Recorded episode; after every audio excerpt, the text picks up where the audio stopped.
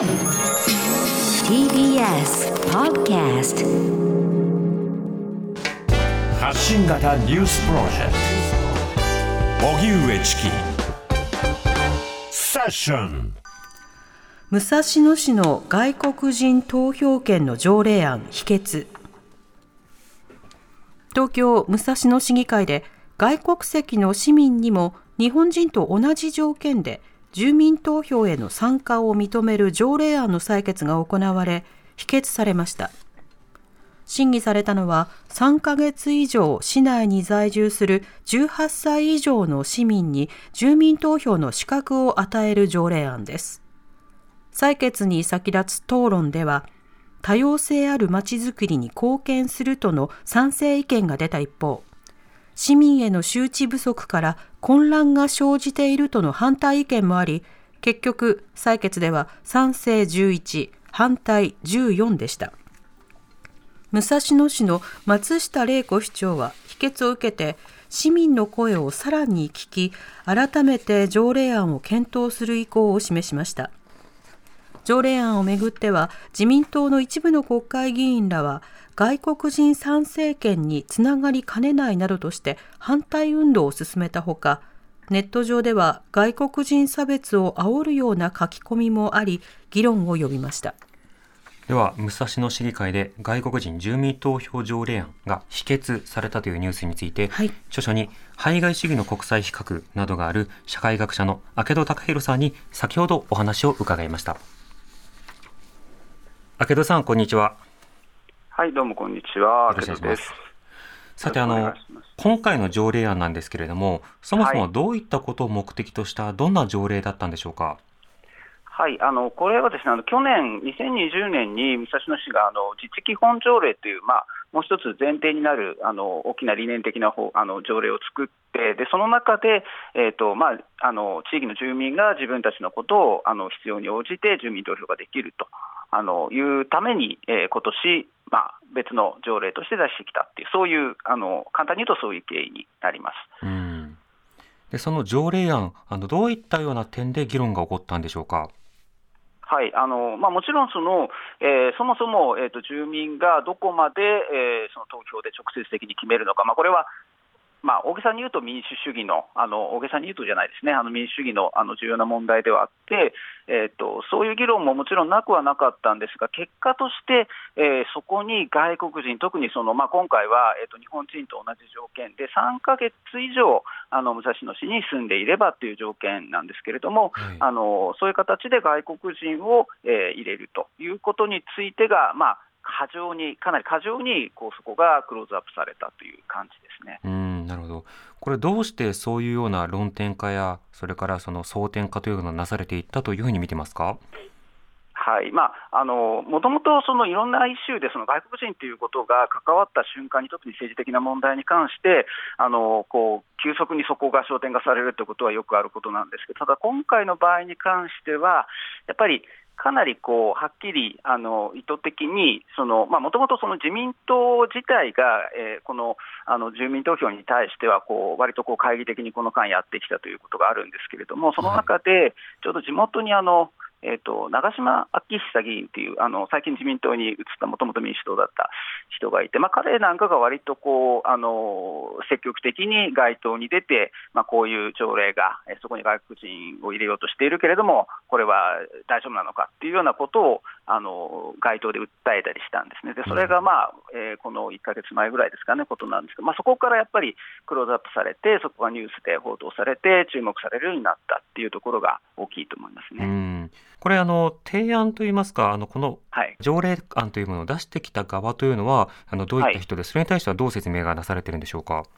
そもそもあの、えっと、自治基本条例っていうものそのものが、まあ、2000年ですね、最初は確か、えっと、あのニセコ町のあのから始まるんですけど、まあ、その時から基本的には草根のこう左派といいますか、リベラルな側から、えーもっとその、えー、と政治参加、住民の基本あの政治参加を、えー高めていこうっていう趣旨であの行われてきていて、むしろそのトップダウンの権力で決めていくのではなくて、あのこう少しでも参加の、え垣根を下げて、裾野を広げていこうっていう発想なので、はい。えー、と武蔵野市の場合も基本的には、えー左派リベラルの側側、まあ、今の松下市長を中心としたあの側が、まあえー、かなり、まあ、別にこのあの1、2年だけの動きではなくて、あのこの間、準備をしてきて、えー、それで、えー、去年、えー、自治基本条例、今年が住民、えーと、投票条例っていう、そういう順番にあのなっていました。うんこれ、クローズアップされる際に、その自民党系の議員というのは、どういったような立論の仕方で問題だというふうな議論を行ってたんですか？はいあのまあ、先ほども言ったように、自民党自体は、えっと、この自治基本条例から住民投票という流れに対しては、割とそのこの10年ずっとあの懐疑的なところがあったので、まあ、先ほど言ったようなその直接民主制的なその住民に、えー、どこまでその、えー、決定権を与えるのかっていう、まあ、そういうところで別にあの言う人がいなかったわけではないんですけれども、やっぱり分かりやすいところで、やっぱりその街頭で訴えるみたいな話になったときに、一言で、えー、そのこう訴えかけると言ったときに、その外国人に、えー、こんな決定権を与えていいんでしょうかっていうのがすごく使われてしまうわけですね、利用されてしまう。その部分がやっぱり大きかったので、まあ、そう言ってるうちに、その議員本人もだんだんそこが中心になっていくというか、うそういうプロセスがあったと思いますね。なるほど。またツイッターなどでも、例えば、あの、これ自民党の議員、国会議員などでですね、あの、はい、まあ、たくさんの中国人が、まあ、転居することになれば、はい、あの、行政、議会、選挙で牛耳れるのだというような、そうしたことを言っていて、はい。まあ、いくつもその、いろんな問題が、こういった投稿には重なってるんですが、こういった言説についてはいかがお感じでしたか、そうですね、あのもともとはそのいわゆる外国人参政権、まあ、直接的に、えーそのえーと、市長、首長を選んだり、あるいは議員を選んだりっていうことが、まあ、そうですね。2010年前後ぐらいまでは、あのこう提案が、まあ、される可能性があった時期があり、今はそういう可能性もなくなってしまったんですけど、その時に、えー、あの外国人に投票権を与えると。あの国が乗っ取られるっていう、まあ、そういうその反対論がすごく広がったんですけど、そこに、まあ、ある種乗っかるような形で、今回の話はあくまで住民投票ですから、えー、えーといわゆる参政権の話とは別なんですね、別にその、はい、えーと、あの投票の結果が、えー法的な拘束力を持つわけでもないし、いわゆるその、えーと、参政権とは違うことなんですけど、レトリックとしては、あの結局それが同じになるっていう、かなりそのこじつけで、えー、こうオーバーに、課題にあのそこを評価して、それで、えー、そういうものが広まっていったうんなるほど。こうした議会の、まあ、議論の過程、それからさまざまな、えー、運動の声、これ、中にはその排外的な声をわざわざ武蔵野市に上げに行く人もいたということですけれども、はい、一連の出来事は、明戸さんはどう見てましたか？そうですね。僕自身、ちょっとあの先々週、12月の初めぐらいのあの週末のあの集会というか、凱旋とでも見に行きましたけれども、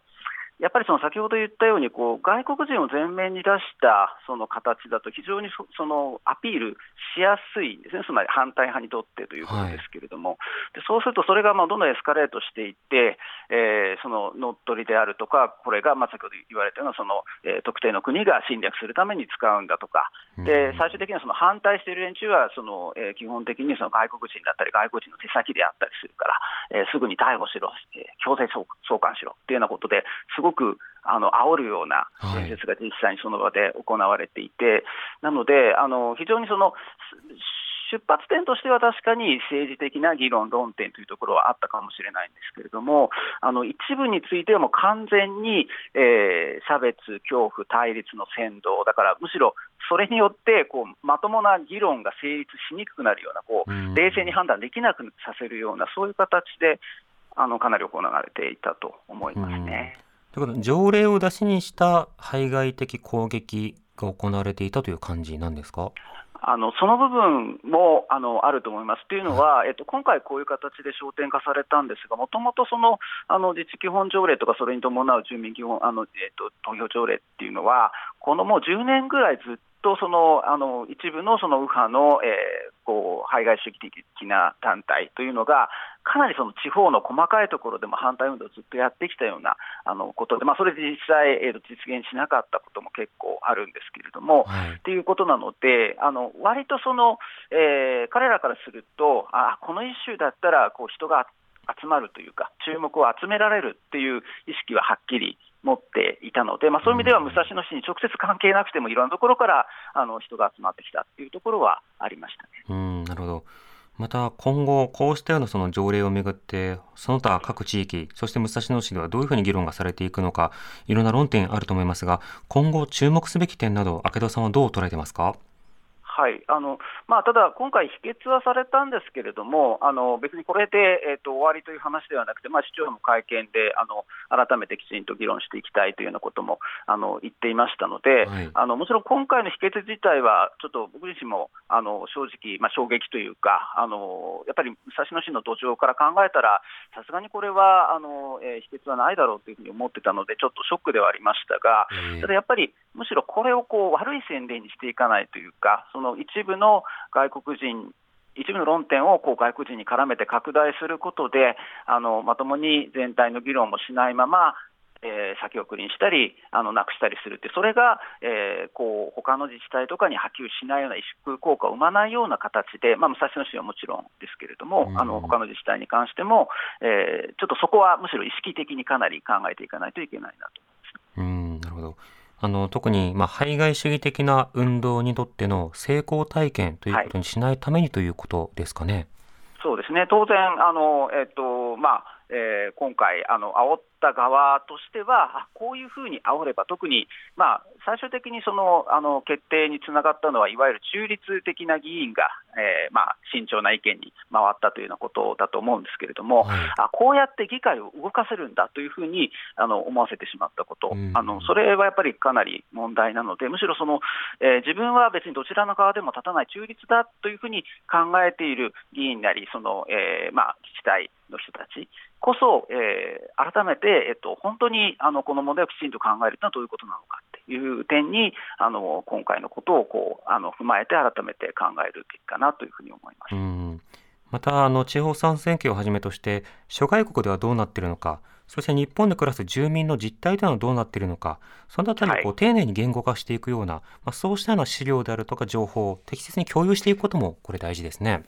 はい、そうですね、まあ、ちょうどこのあの1か月間の間に、あのニューヨークで、あのまあ、これは市のレベルですけれども、外国人の参政権、これは本当に参政権ですけれども、あのが成立したというニュースも流れてきていて、あの実際には、えっとまあ、いろんなそのこう賛否はありつつもあの進んでいる分野ではあるので、あの、はい、そこに関しては、えーと、きちんとこうあの情報を整理してあの見ていかないといけないなと思いますね。明田さんありがとうございました。はい、ありがとうございました。社会学者の明戸孝弘さんでした。発信型ニュースプロジェクト TBS ラディオ905-954おぎゅうえちきセッション